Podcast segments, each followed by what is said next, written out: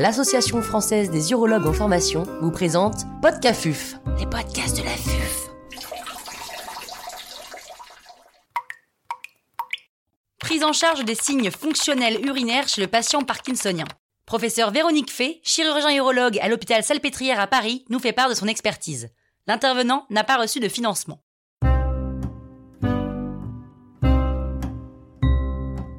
Les troubles vésico-sphinctériens du patient parkinsonien sont des motifs fréquents de consultation en urologie. Ils sont responsables d'une morbidité et d'une mortalité significative, ainsi qu'une altération notable de la qualité de vie. Le but de ce podcast est de donner aux jeunes urologues, qui ne sont pas neurourologues, ou pas encore, quelques éléments clés pour la prise en charge. Quelles sont les problématiques de la prise en charge des troubles vésico-sphinctériens chez le patient parkinsonien Les troubles vésico-sphinctériens au cours des syndromes parkinsoniens posent un problème diagnostique, car ils surviennent à un âge où diverses pathologies urogynécologiques peuvent être intriquées avec le dysfonctionnement vésical neurogène. Un obstacle sous-vésical chez l'homme, une incontinence urinaire d'effort et ou des troubles de la statique pelvienne chez la femme, ou encore le vieillissement vésical dans les deux sexes. Par ailleurs, leur prise en charge est rendue complexe par la difficulté d'utilisation des traitements pharmacologiques et par les risques d'aggravation après un traitement chirurgical inapproprié. Comment analyser les troubles vésico-sphinctériens d'un patient parkinsonien? Les syndromes parkinsoniens regroupent principalement la maladie de Parkinson, idiopathique d'une part, et les syndromes dits Parkinson plus ou atypiques d'autre part, comprenant entre autres l'atrophie multisystématisée. Souvent, il est difficile pour les neurologues d'en faire la distinction. La problématique est de distinguer la maladie de Parkinson idiopathique de l'atrophie multisystématisée, car les tableaux cliniques urologiques s'opposent point par point et donc la prise en charge qui en découle est également différente. Le diagnostic différentiel repose en réalité sur un faisceau d'arguments sans critères spécifiques et comprenant notamment la réponse au traitement dopaminergique, l'analyse sémiologique des troubles vésico-sphinctériens et leur profil d'installation, mais aussi le bilan urodynamique. En ce qui concerne la maladie de Parkinson idiopathique, elle représente 80% des syndromes parkinsoniens.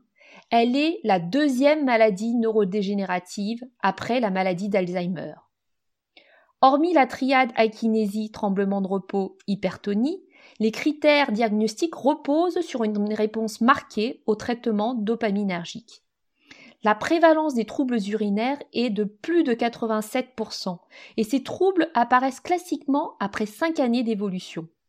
Il s'agit le plus souvent de troubles de la phase de remplissage vésical, nicturie, urgenturie, polaturie. Le problème est qu'il n'est pas aisé de distinguer la part urologique et neurologique parmi les symptômes décrits.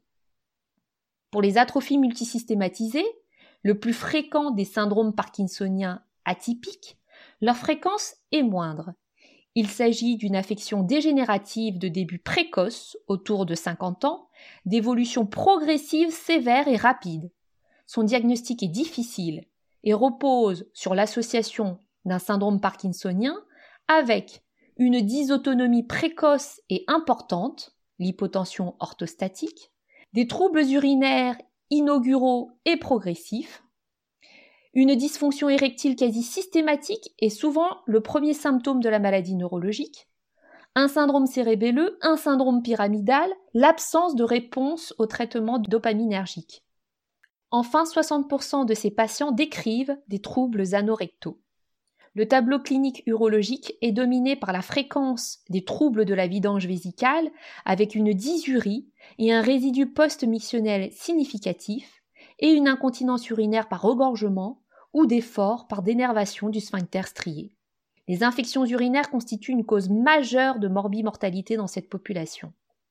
Alors quels examens réaliser pour avancer? En premier lieu, un examen clinique, bien sûr, le questionnaire USP et le catalogue mictionnel.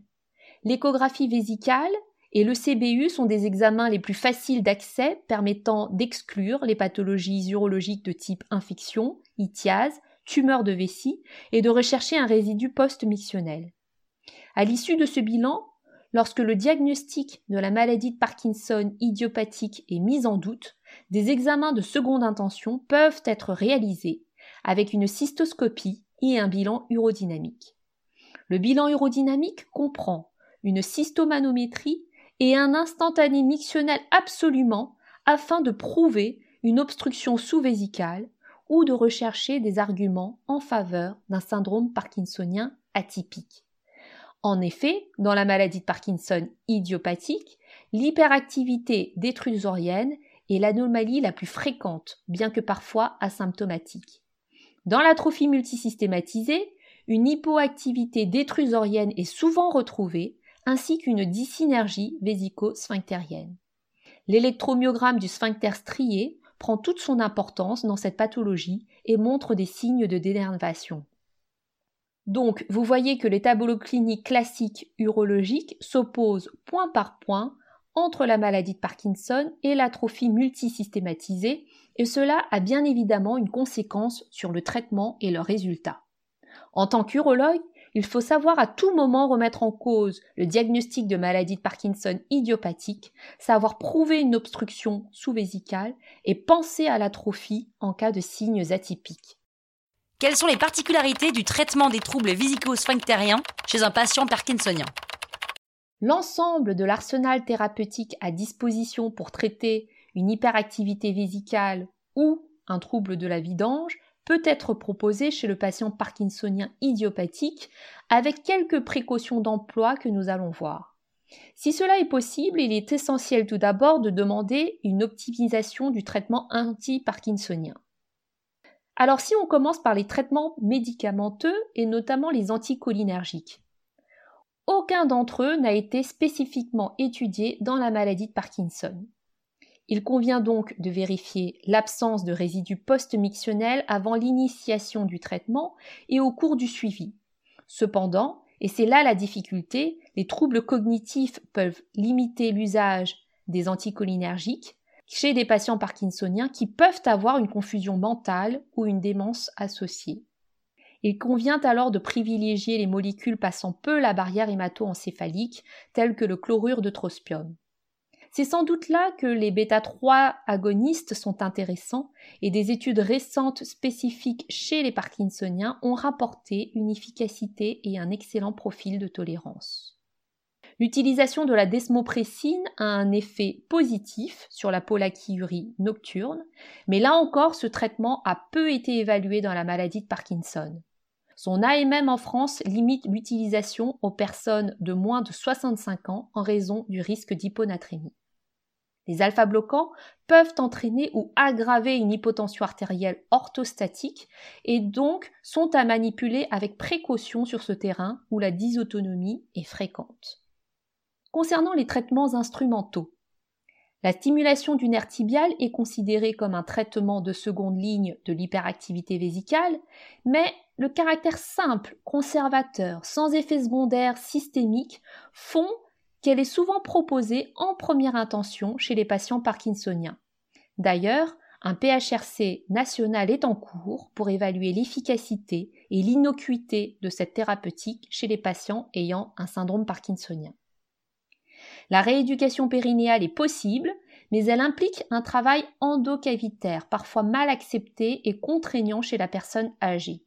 De plus, elle est sous la dépendance des fluctuations de motricité, et du fait de la dénervation du sphincter strié de l'urètre, elle est souvent d'efficacité limitée dans les atrophies.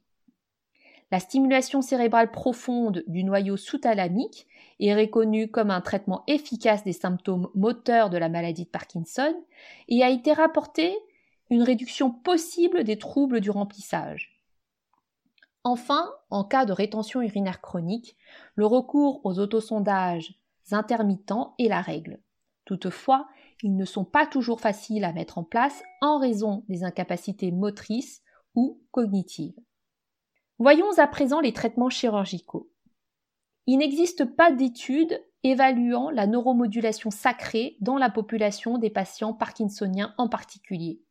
Mais elle fait partie de l'arsenal thérapeutique en sachant qu'il faudra plus volontiers envisager le test sous anesthésie générale. Le recours aux injections intradétrusoriennes de toxines botuliques A n'a pas d'AMM chez les patients parkinsoniens.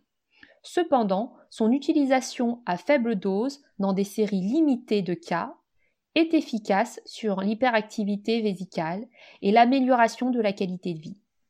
Le risque de rétention est à évaluer soigneusement compte tenu de la difficulté potentielle de recours aux autosondages.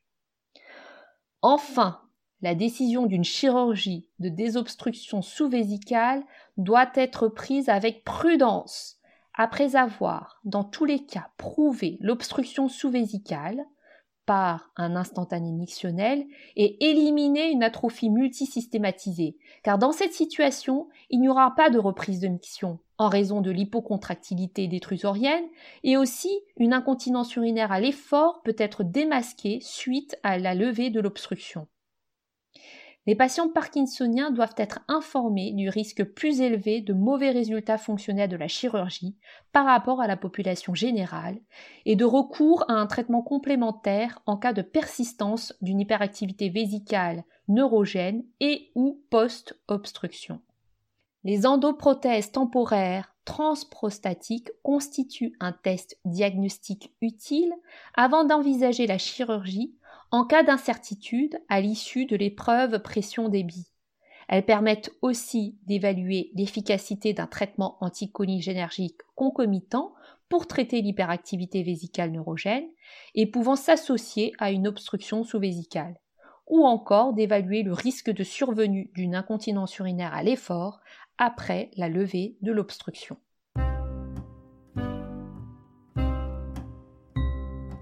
Un grand merci au professeur Véronique Fay pour ses conseils précieux. C'était Podcafuf, les podcasts